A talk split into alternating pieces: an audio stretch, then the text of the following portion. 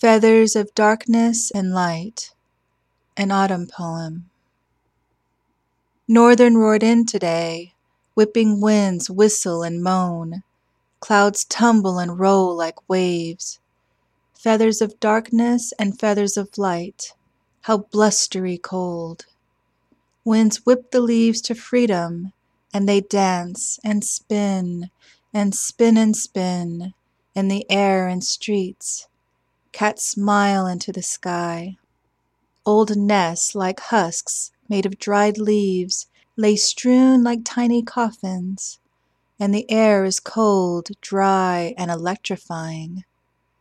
Rushing wind splashes my face. Northern spray slaps smartly, stinging and reddening cheeks and eyes. Summer heat doesn't die quietly and cats smile into the sky. Death crunches sweetly under rubber tires.